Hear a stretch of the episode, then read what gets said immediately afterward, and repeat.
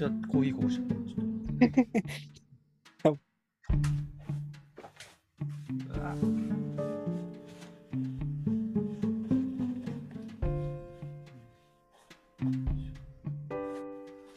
ちょっとね、今、て展示会がさ、あってさ、うん。それ3ヶ月間という長い展示会で途中内容が変わる前期制後期制みたいな前期後期の2部制？うん。なんだけどねちょっと後期が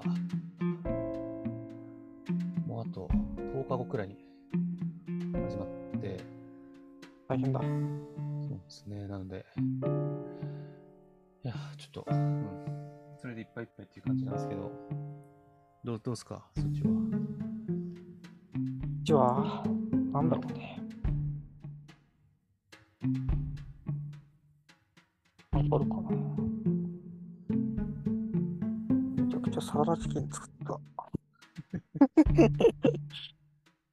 えでも、なんか雑談っぽくなっちゃうけど、まあ雑談だけど、サラダチキンさ、あれ、冷蔵庫に入れたやつ調理すると結構失敗しない？嘘それはどういう失敗？なんかちゃんと火が通んないみたいな。ああ、そういうことね。そう。あだからそれに言われてたから、あれよ、今日とかは、あの、事前にお湯で割りかし、解凍した。はいはいはいあれね、そしたらまずいうまくいった結構あれ調理に30分ぐらいかかるじゃないですか。そうね。よし、食べるぞって言って、ちゃんと火が通ってなかった時めっちゃ、うわーって。そうだよね。しかも結構危ないんだよね。そうだよね、鳥、鳥だからね。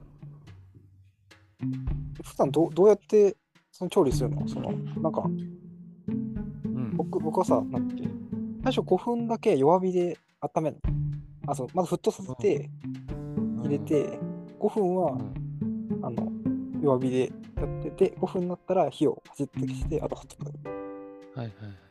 だけ。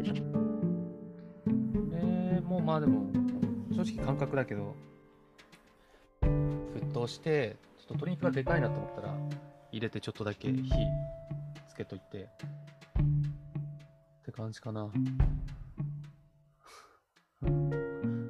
結構感覚、うん。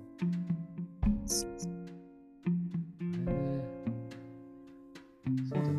あれ、な、なんだっけ？なんか一瞬調べたんだけど、鶏肉って80度以上で何分間キープしないといけないみたいな、そういうのがあるんですよね。確か。そうなんかよくわかんないけど。多分やってることは低温調理なんだけど、まあ、すごいズボラな低温調理みたいなことをやってるんですよね、あれ。はいはいはい。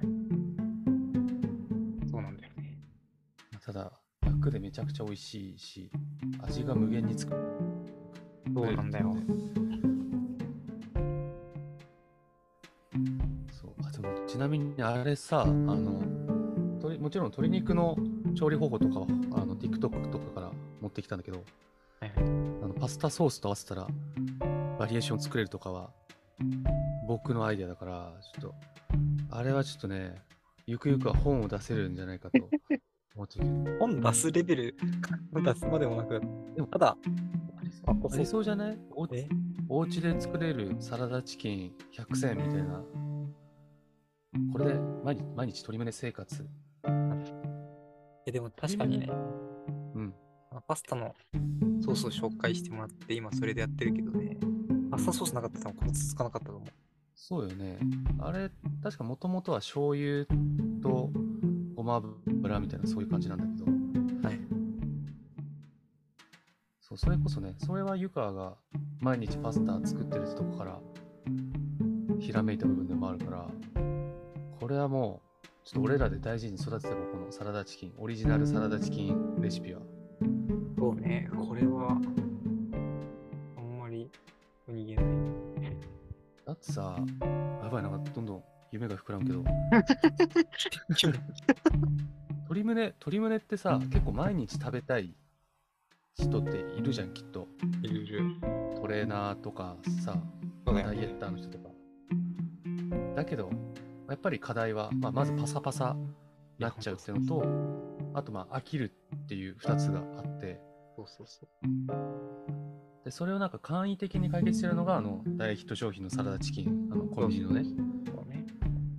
それが自分で、しかも自分の好きな味にできるって、もうこれは、すごすごいもん。いや、そもしかしたらすごいもんを今、我々は作ってしまったのかもしれない。これ、どどうしよう。どうする？なんか、いや実際でもね、これは、ほんとそうで、あれだよね。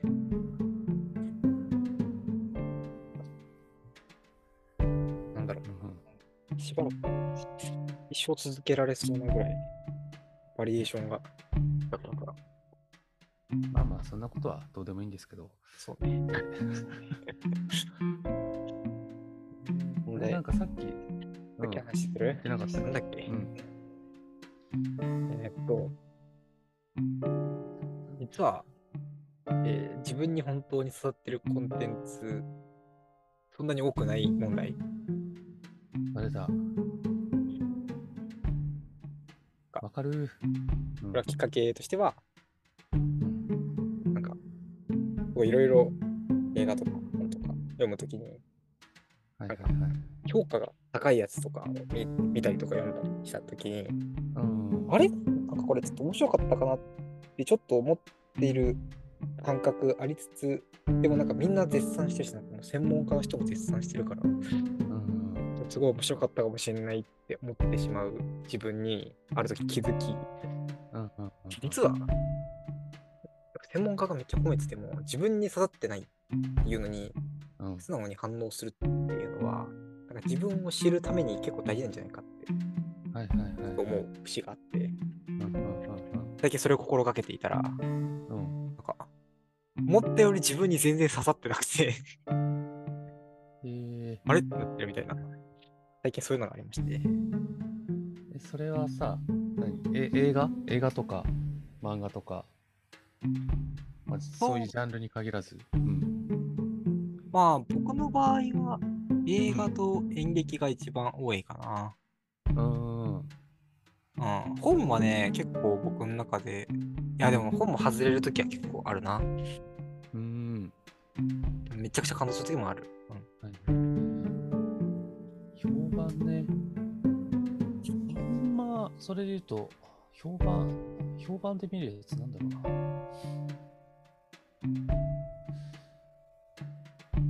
まあでもやっぱ最近ってさ、口コミとかそういうので見るのがほとんどうんじゃないですか。まあ、よっぽどその監督とか原作者のファンとかじゃない限りは。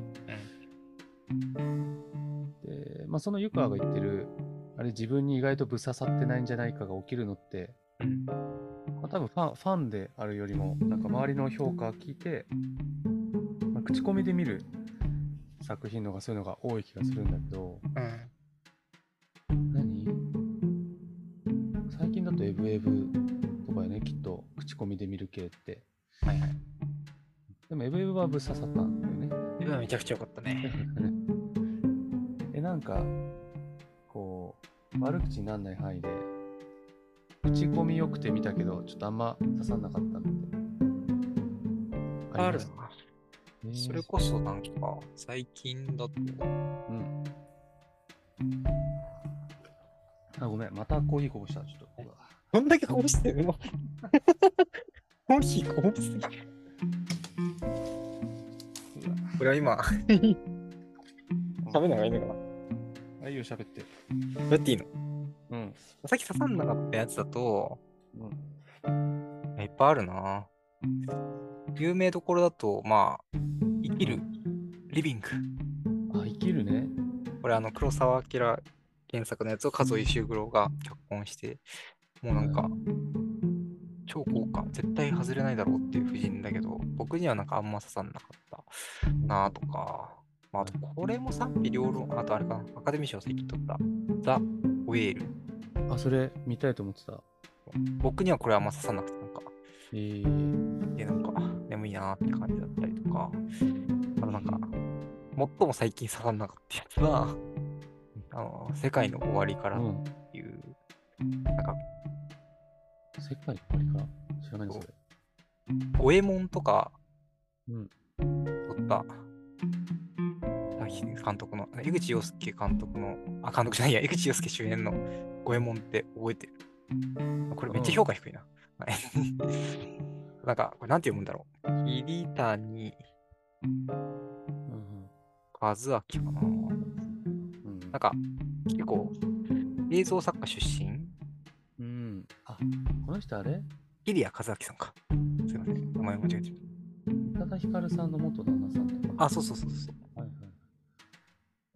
このね、世界の終わりから。まあ、ちょっと名前からも、映画のタイトルからも、ちょっと、うんこれは、中中二病感あるややつかなって、ちょっと、ゾワゾワしながら、でもこの、主演のこの伊藤さん、読み方わかんないね。伊藤青、伊藤壮、うん。伊藤葵さんか。この人が結構好きだったから、うん。この人主演だし、まあ豪華だし、その俳優が、まあまあ、それは面白くないってことはないだろうって思って見に行ったら、うん。ちょっとね、あまりにも僕にとっては、えエロって感じで、でもなんか、結構評価も二分されてて、なんか、自分の人生を変える、世界の見方が変わる、すごいっていう評価と、うーんっていう評価が二分されてて、ー、うん。うん。自分は、うーん、文化だった。これはちょっと見てらんないぞみたいな。こんぐらい来ちゃった、僕の中では。でもね、普通にフィルマークスとかも、まあ、まあめっちゃ高いわけじゃないけど。そうね。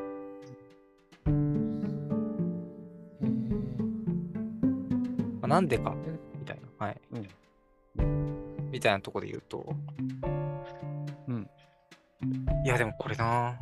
いや、なんか僕の感覚だと、なんか、うん。いや、まあ、普通、よくある普通のやつなんだけど、あ、誰か、さっきもスラックで送った、あの、でも、僕の中でめちゃくちゃ刺さった最近のやつは、割となんか、あの、世界っていうワードがあるから、すごい、うん。あの、世界の終わりからと似ているみたいなタイトルだけど、私の見ている世界が全てってやつは、もう、刺さったんですよ。これは、うんめちゃくちゃいいの。で、しかもなんか、それと同じ日に見て、落差がすごかったんだけど、僕の中で。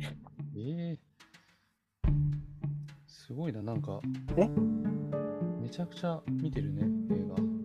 最近めっちゃ見てるの。そうね、なんか、最近、演劇は、なんか、一定その、なんだろう。演劇ってさ、うん。演劇ずっと見てた時は、もう本当に、手当たり次第に見まくってた。はいはい。だけど、最近はまあ、一定、ここら辺の界隈の演劇は、まあ自分あんま好みじゃないなみたいなのが分かってきたりとか、この劇団好きだけど、毎回同じテイストだから、まあ今回はいいか、みたいな、なんか、その感覚があるから、うんこれだなってやつに絞って見に行ってどっちかっていうと今僕の中で分からない領域が広いのは映画だから、じゃあ、うん手当たり次第見るかみたいな。こんな感じで、今映画にハマってるんだけど。うんそうそうそう。で、そうそう。で、ちょっと、うんうん世界の終わりからと私の見ている世界が全てを比べたときに、うんこれ何が違うかっていうと、うんあの、なんか僕が一番映画を見てて、うってなる瞬間が、なんかうん悲しいシーンで悲しい音楽が流れることなの。ああ、なるほどね。うん押し付けてくんじゃねえよ、感情をって。すっごい 僕の中で、うえってなるの。はいはいはいはい。これはこういう、こうだからこうだから、まあよくあるあれだよね。説明台詞的な感じで場の状況をすごい説明されたりするのも、むっちゃなんか、うんってなる感覚があって、はいはいはい。悪いやつは悪いやつ、いいやつはいいやつ、みたいな。で、多分、私の見てから世界すべては、そういうなんか、うん。なんだろう、ジャッジを下すようなセリフというか、うんうん基本的になくて、でしかも主人公は、まあ多分、家族から見るとすげえ嫌なやつなんだけど、うん。家族のいろいろ、その、恋愛相手とかはいはい。に対しては、うん多分いいアクションをたりしたりとかもしちゃったりとか、嫌なやつだけど、関係す、その、家族が向き合ってる、えーっと、相手のその関係性はなんか自然とうまくいっちゃう方向に、あのう、んうん。結びつけちゃうみたいな。まあ、話の内容があの、なんだっけ、ダバレじゃない範囲で言うと、その、うんうんまあか家族、親子、え？っと、両親が亡くなって、話口が出してこう、固有名詞がこうバンバン出てきて、ちょっ小山知ってる？とで整整理したいんだけど、あのいろんな映画がね、今話してると、せ世界の、なんだっけ、私の見ている世界が全ての話。私の見ている世界のすべては、ユカが最近見た、まあ、ぶっ刺さった映画、ね、それのあらすじが、僕のあらすじが、なんか、公式ページを見て、はいはい、多分そこの話を、あそこの一言が多分分かりやすいんだけど、はいはいえっと、公式ページどこだっけえーっと、よいしょ。まあ、両親が亡くなってしまうわけですね、冒頭で。で、あ、まあ、片方の、そうですね。でも別にそれは主人公にとっては別に大きな話ではなく、まあ、実家も出てたし、うん。あの、まあ、いっかみたいな感じで、で、実家が、その、ちょっとした、あの、あのお店を開いていまして、でそこに4人兄弟の3人は、まだ住んでたりすると。で主人公は、スタートアップの経営者とかうん。側にいて、でもちょっとでも、こっちもあんまりうまくいかない事件があって、うん。で親が亡くなって、じゃあまあ独立をしようかなみたいな、まあ、結構強いタイプの主人公で、で独立するためにちょっと資金が必要だと。うんで、まあ親も亡くなったし、この自立してない3兄弟を、まあ、結婚しようか、もんもん悩んでたりする人ばっかだったり、うんなんか仕事もしないでニートしてるだったりするから、まあ、この人たちを自立化させれば、まあ、実家からみんないなくなって、家売って、その会社建てる資金も手に入るし、まあみんなにとっても私にとってもいいだろう。つって、うん。私も自立するぞ、つって、あの、結婚めっちゃももやもやしてる、あの、お兄ちゃんとかには、なんか、じゃあ結婚するとこうこうこうすればいいじゃん、みたいな感じでいろいろ言ったりとか、何ニートやってんのニートやってんだったらこういうことやればすかって、いろいろ、比率化のね、お話を持っていきながら、でもやられる側としては、なんだよこいつせえなってなりつつ、でもまあ、うん今ちょっともじもじしちゃってる、もやもやしてることを前に進めることはやってくれるから、うん。いいことにもつながっちゃうわけですよね。あみたいな、なんか、そういう感じだから、ある意味それがいいことなのか悪いことなのか、うんちょっと曖昧なんだよ、境界が。うん。その感じがめっちゃ僕の中で、実だなーって。はいはい。なるほどね。なって、でも一方、さっきちょっと言った世界の終わりから。の話は、あでもね、世界の終わりからも、なんか、親を亡くしたとこみたいなとこから始まるの？今、あらすじ読んだんだえー、っとね、親が亡くなってるのは結構前々からかな。うん。冒頭どっから始まったっけな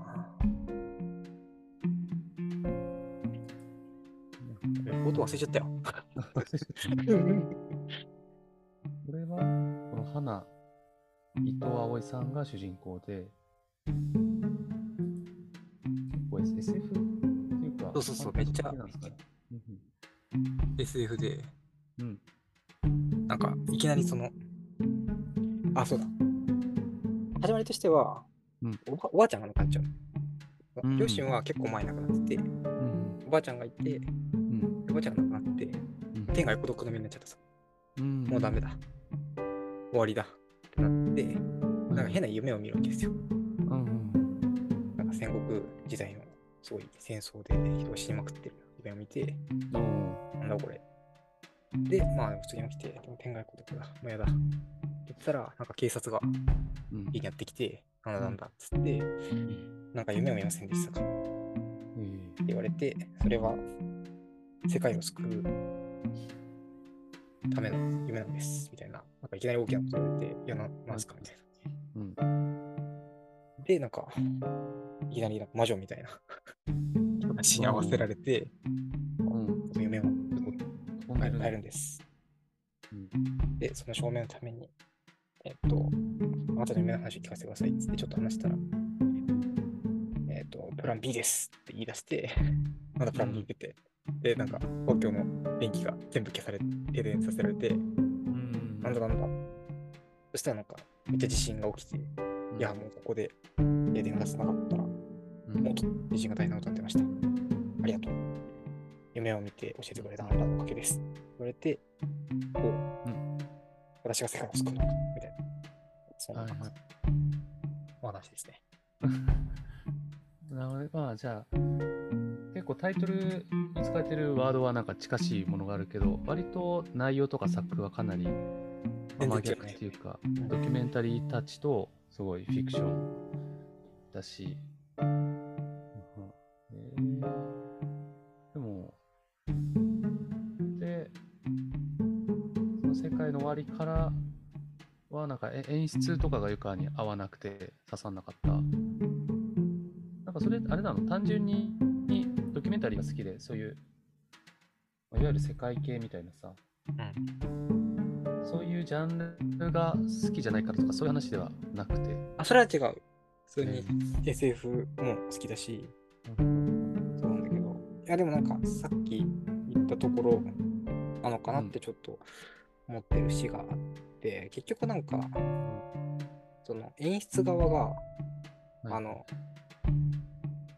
こう、こういう状況はこういうものであるっていう決めつけみたいなのが入れば入るほど、僕の中でなんか、モヤモヤが、いやでも、めっちゃわかる気がするな。なんか。で昨日、なんかさ、わかんない。話、もしかしたらそらしちゃうかもしれないけど、あの北野武の「ソナチネ」をさ、うん、なんかちょっと見返したんですよ。見た見たソナチネ。見てないんだよな。そう、たけし映画って配信ないから、そうそう、アクセスしにくいんだけど、うん。あ見とかねばと思って、DVD 買ってみたんですけど、で、なんか、まあ、あれはヤクザが沖縄に行って、ひと夏、まあ、ちょっと構想をしたり、まあ、バカンスしたりみたいな、まあ、ざっくりとそういう話なんだけど、なんか海沿いでさ、こう、まあ、たけしとか、まあ、そのあたりの役者がこう、バカンスしてる最中に急にヤクザが来て、まあ、打ち合いになったりするんだけど、うん。すごい、すごいなって思うのが、うん。まあ、仲間が殺されたりするのね、急にうん、こう、海沿いで遊んでる時に。うん。で、バンバンバンって、まあ、かなり急に殺されるんだけど、うん。なんかさ、わかんない。まあ、僕もそんな人気映画みたいなの見てるわけじゃないけど、ありそうなのはこう、鉄みたいな。てめえ、鉄に何しやがったバンバンバンバン。うおーみたいな。そういう、そういう方がなんか感情を表現しやすいじゃないですか。じゃなくて、たけしは、もう、バンバンって仲間が殺された後、周りのみんな真顔なの。で、真顔でただ物陰に隠れてみんな遠く見てて、でその後ろにあるその沖縄の海がうん。ひたすら綺麗なのザザザーってえでその相手はその隠れて真顔な竹たちにー。気づかないでザッザッザッザッって帰ってってで次のシーンでシーンが変わって夜みんなで黙々と花火してるシーンになったりするんだけどうん。めちゃくちゃいいんだよねなんかいや、でもそれめちゃくちゃいい、いいね。めちゃくちゃいいよね。ななんか、ゆゆかが言ってたのなんか、ち近いんじゃないかなと思って、ななんていうのかな。まあ、これもすごい、まあ、見てる側としてはすごいあ曖昧な感じにさせられるっていうかさ、うん。こっちの感情の動きをある意味で試されてるような感覚になるのよね。こう、はい、目の前で仲間が殺されました。その周りの役者の演技は答えは出さないから、お前らでちょっと好きなように感じ取ってうん。見てよじゃないけど。で、しかも後ろにある沖縄の海がすごい美しかったりすると、起きてる事件はすごいショッキングなんだけど、うん。見てる時のムードとしてはななんか、ちょっと感動すらしてしまう。なんていうかね、こう、あの感じはす見てよかったなって思ってさ、うん。うん。ごめん、ちょっとなんか、ソナチネの話に引き寄せちゃったけど、あいや見てみて、ソナチネ見。たい、めちゃくちゃ見たい。そうで、なんかこれでさ、一個うん。疑問というか、面白いなって思うのが、なんか、あまずなんか、いや、でも、あれかな、そもそもそういう前提ないのかもしれないけど、なんか、でもそう考えると結構シンプルだなと思っていて、うん。これなんかアート作品の面白さとも結構似てる感じがするのね。なんか、結局その、なんだろう。悲しい場面で悲しい音楽を投げるって CM なんだよね。うん。そう、なんか、僕らってさ、不思議なことにさ、CM と映画作品の違いわかるじゃん。それは、うん。これはすごい CM、宣伝だな。商品のプロモーションだなっていう話と。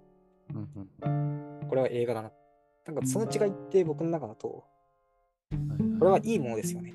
これは悲しいものですよねっていうのを押し付けなくて、場だけを考えさせ、見せて、どっちなんだろうって見てる側に考えさせるものが、まあ映画だったりとか、何かアートだったりとか、うんその宣伝とかじゃない、その作品物として成立するものの、なんか成立条件な気がしていて、はいはいはい。あじゃあなんか無意味のを作ればいいのかなみたいな。無意味というか、何か場面だけとして、これは何なのか分かりません。うんうん言っとけば作品になるか。言われると、うんそうでもない。そうだね。そうその境目？とか、あとはまあそこにジャッジを下さない映像とか、ものの作り方はいはいはいはい。で、うん。なんだろうみたいな。実はそこにすごい、めちゃくちゃそれはなんか難しくて、うんうんうんうん。無意識にこれはこうであるって価値観って何か入り込んじゃうから難しいのかもなって思ったりとか。うんうんうんうん。えー、いや、いいね。なんか中一瞬アートの話にすると、抽象表現主義っていうさ、うん。芸術運動ジャクソン・ポロックとかが踏襲なんですけど、あれってその絵の完成を見てる人の網膜にしたっていうのが、まあ一番の何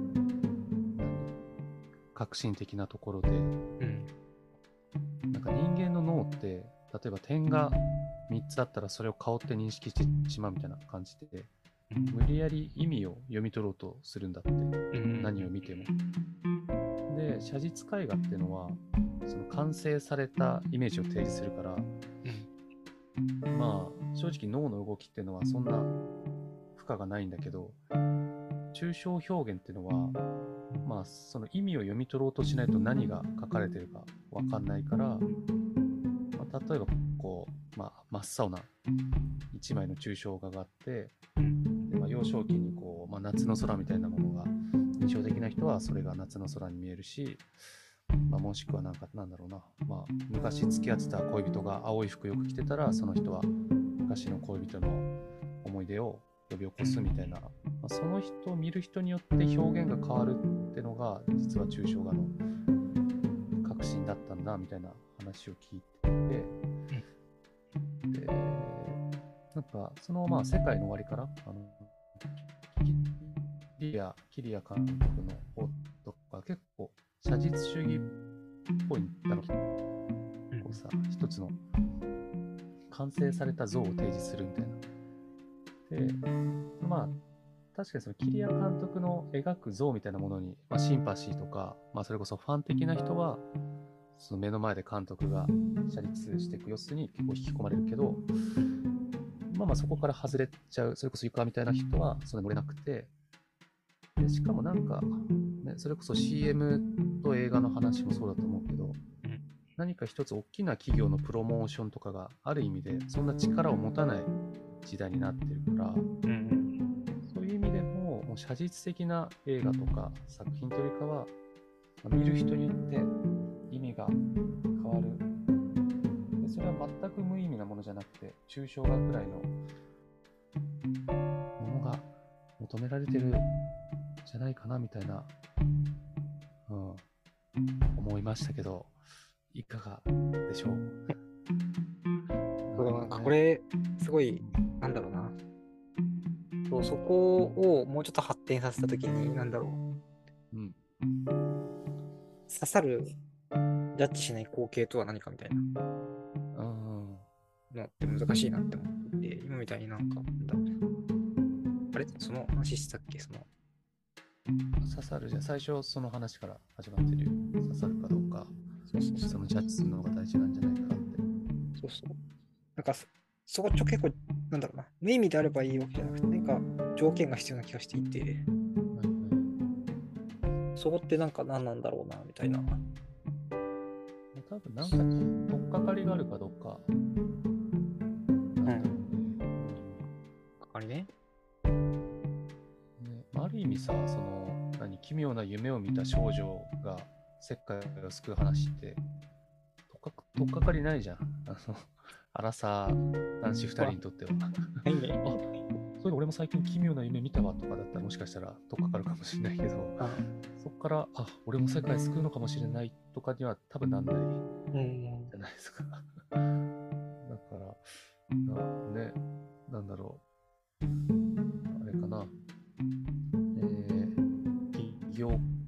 業コンサルタントをしてる アラサー女子がサラダチキン作ってた時に奇妙な夢を見たとか。それだったらもしかしたら世界の終わりからもはいはい、引っかかったのかもしれない。いや、そう、そうでもないか。それ表面的すぎる。具体的な固有名詞があればいけるっていう話になっちゃう？だからそその側面も多分確かにある。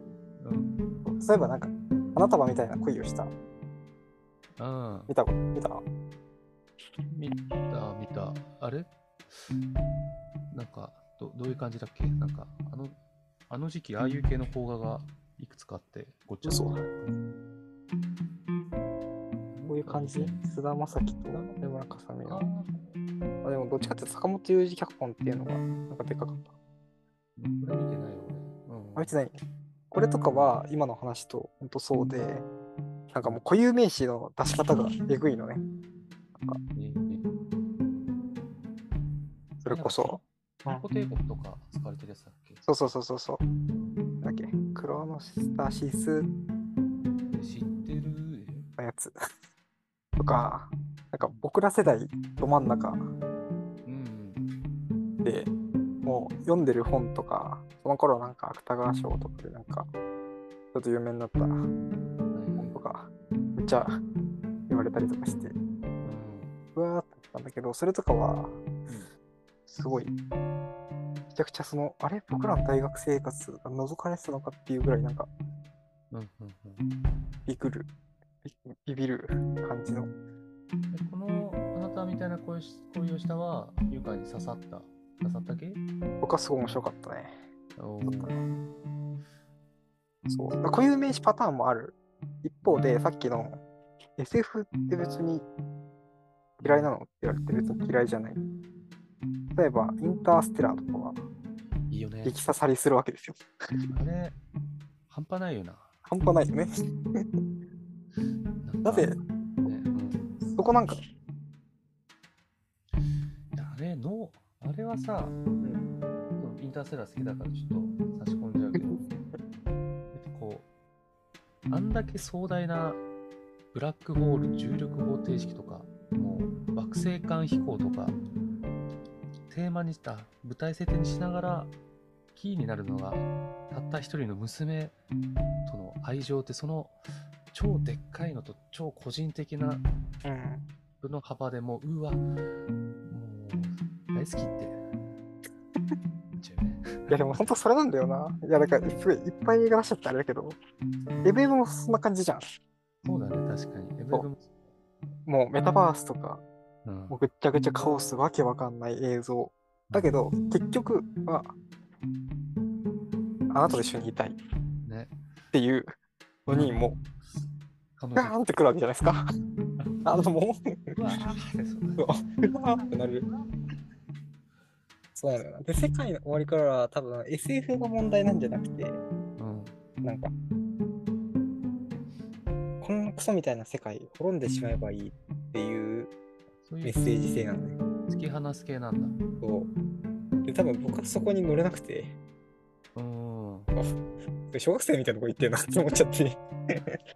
まあまあまあ、ぶまあ、っちゃけすごいエゴイスティックな、まあ正直見てないけど、そうまあね。一回そういう時期あったなみたいな。うん。でもまあ、まあ乗り越えるかなみたいな。うん。僕僕はなっちゃった。はいはい。そっか。まあ、ちょっとここからはじゃあネネタバレありで聞きたいんだけど、でその、まあ、奇妙な夢見て、それが何かしらで、まあ、世界を救う手助けになって、で、世界を滅んでしまえばいいって、結局、滅ばす、世界滅んで、バッドエンドみたいな、そんな感じの終わり方なの世界の終わり方って。そう。なんかよくあるパン感じで、結局自分の夢が世界を救うんじゃなくて、自分の夢が、えっと、世界のを左右するっていうことであり、うん自分が世界を終わらせるってことだったうんんですよ。で、結構個人に対してすごい嫌なことがあったりとかして、うん、お前は世界を救うのか世界を滅ぼすのかどっちだっていう意思決定を迫られるわけで、主人公は。うん確かにな。そうね。あれは、エヴァンゲリオンは？あれもなんか割とさ、エゴイスティックなお話だなって思ったんだけど、うんうんうん。エヴァはね、うん、どこが、でも基本エヴァはめちゃくちゃ好きなんだよな。不思議なことに。でも結構なんかね、それで言うと、エエヴァの僕お話はそんな好きじゃないっていうか、なんかあのエヴァンゲリオンってものを軸に、あの、庵野監督が、しっちゃかめっちゃかやって、めちゃくちゃ勉強的なアニメーション愛みたいなものを見せられてる、そういう状況が好きなだけであって、別にメッセージ性とかにはそこまで共感はしないから、うん。もしかしたら世界系って、なんだっけ、天気の子とかもさ、確か世界壊滅みたいな感じじゃなかったっあそうね。けね。天気の子は相当エゴイスティックな感情と世界の終わりをつなげていて。っていうと、あの、なんだっけ、すずめの戸締まり僕めっちゃ好きだったんですよ。うんうん。僕も、ね。あの、新海誠、あんま好きじゃなかったんだけど、うん。なんか、すずめの戸締まりはそれで言うとかなりさ、まあ、まあ、扱ってるトピック的にも、なんだろう、まあ、みんながみんなあの映画を、うん。まあ、鑑賞することで、なんだろうな、まあ、ちょっと次のステージに進むためのお手伝いを、まあ、多分自意識的にやってる映画うん。だし、まあ、ある意味その新海誠の持つナルシズムっていうかね、まあうん。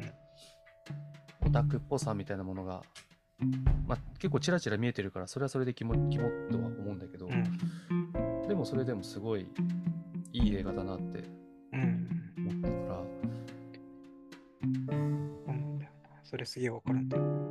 そう、でも、一方で、あれよりも、天気の方法が、その、やばい、名前出てこなかった。監督の名前、今言ってたのに。新海誠ね新海誠。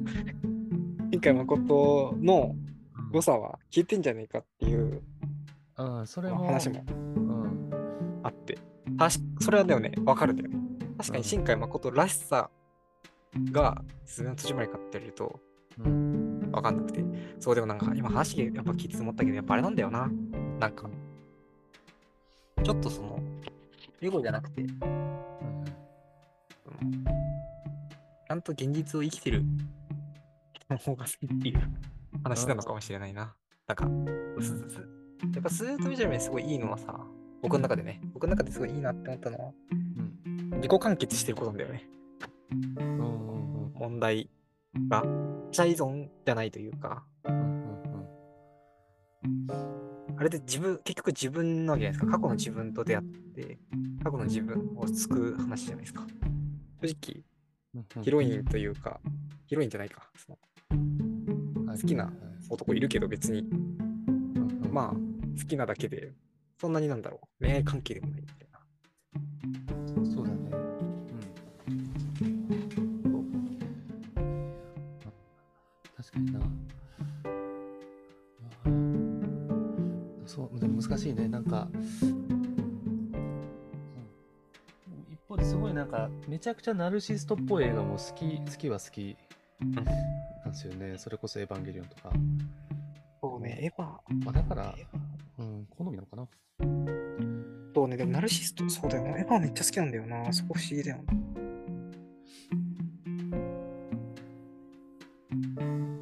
ナルシストなのかなでもやっぱ、ちょっとでも、どうなんだろう。エヴァってそんなにエゴイスティックなのかなかもう公開1年間とか何年間も後ろ倒しにしちゃう感じとかもう自分の追求がまず第一にあってである意味その、まあ、監督のわがままみたいなものに巻き込まれることがうん。それそれがなんか「エヴァンゲリオン」さある意味神格化する一つの要素になってる感じもするじゃないですか、そういうのはかなりあ別にディスじゃなくてこ子供っぽいっていうかなるほどね。そうだな。でもなんか、僕が一個やっぱエヴァンゲリオンはすごい、うんなすごいっていうか、多分他の作品とちょっと違うのは、なんかそこに、なんだろうな。エゴ、エゴなんだけど、その、エゴに対しての、なんだろう、反省性があるとかな。なんか、ごめんなさいって思ってるみたいな。その感じに僕はすごい真摯に感じるんだよね。はいはいここが、そう、自分は子供っぽい。だから、いいでしょ。好きでしょ、みんなこれ。うんじゃないというか。はい確かにすごいななんだろう見た後庵野監督のこと好きになるんだよなエヴァンゲリオンってそうそうそう。もうね、あ、しんどかったね。って、なんか、ちょっと叩きたくなる。叩きたくなる。もう、帰って言いたくなる。取り木行く？みたいな そうそうそう。はい行こうよみたいなそう確かにそういう意味ではまあ描画してるもんは結構家庭まではナルシストっぽいけど終わった後とか、まあ、書き切ってるっていうかそうなんだよね。めちゃくちゃ真剣に自分のエゴを書き切って、ごめんなさい。そうやって提出してる感じそこに誠実性があるんだろうなそうなんだよな。ああ、それだわ。英語でやっても。誠実であろう。誠実さだな、すべては。真面目にしてから、じゃあ無理やり最初の話に戻すと、ちょっとサラダチキンも誠実に作っていこう。ちょっとそうね、やっぱ、チキンは誠実さ。大事だね。ちょっと生ぬるいお湯の、ね、お湯につけとけば勝手にできるってものではなくて、ちゃんと味付けも、鶏肉の温度も、誠実に。どうしよう。何が？あやばい。はい、じゃあまあ誠実。うん、ちょっとこっちの私の見ている世界が全ては見ますわ。非常におすすめですね。どう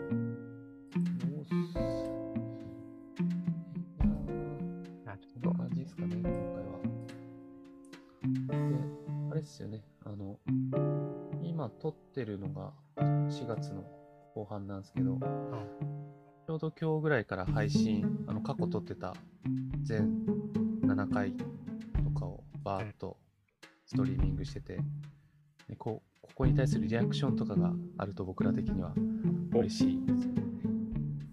エゴを出していくわけですね。まあまあまあ、ちょっとね、あの、我々がちゃんとそのエゴを誠実に消化する、まあちょっとお手お手伝い、お手伝いと言ったらあれだけど、まあもし、まあ、このくらいまで聞いてる人がいたら、何かしら、ちょっと SNS でも何かしら反応反応とかくれたら嬉しいなって、ちょっと最後言っとこうかなって思いました。ね。